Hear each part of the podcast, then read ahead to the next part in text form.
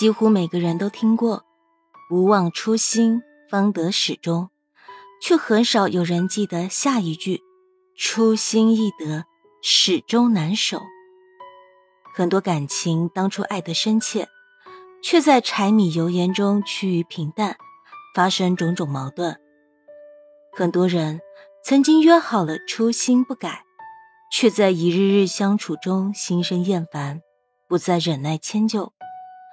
当爱情过了保质期，不再有新鲜感，两个人就会更了解完整、真实的彼此，随之面对的是对方的各种缺点、各种不足。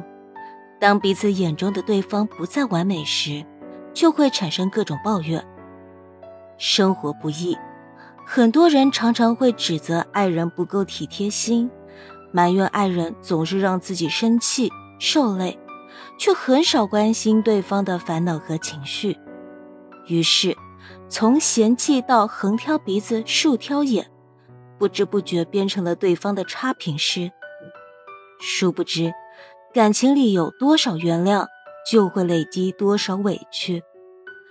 如果不能控制好自己的心情，那些脱口而出的责怪，最容易伤害彼此之间的感情，也容易伤害对方的心。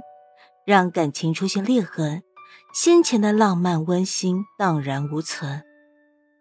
罗曼·罗兰说过：“怨怒燃起敌意，豁达重拾希望。”感情里的矛盾，无非是意见不同，情绪难控。多说一句不如少说一句，把抱怨的牢骚换成关心的语句，把指责的语气换成委婉的方式。有急事。冷静下来，慢慢说。希望对方改正的事，用幽默的语气好好说。容易伤害对方的事，别轻易说。两个人的事，商量着说。只有站在对方的角度去理解他的不安，抚平他的焦虑，才能给生活增添暖意。从相遇到相爱已是不容易，何必斤斤计较，处处介怀？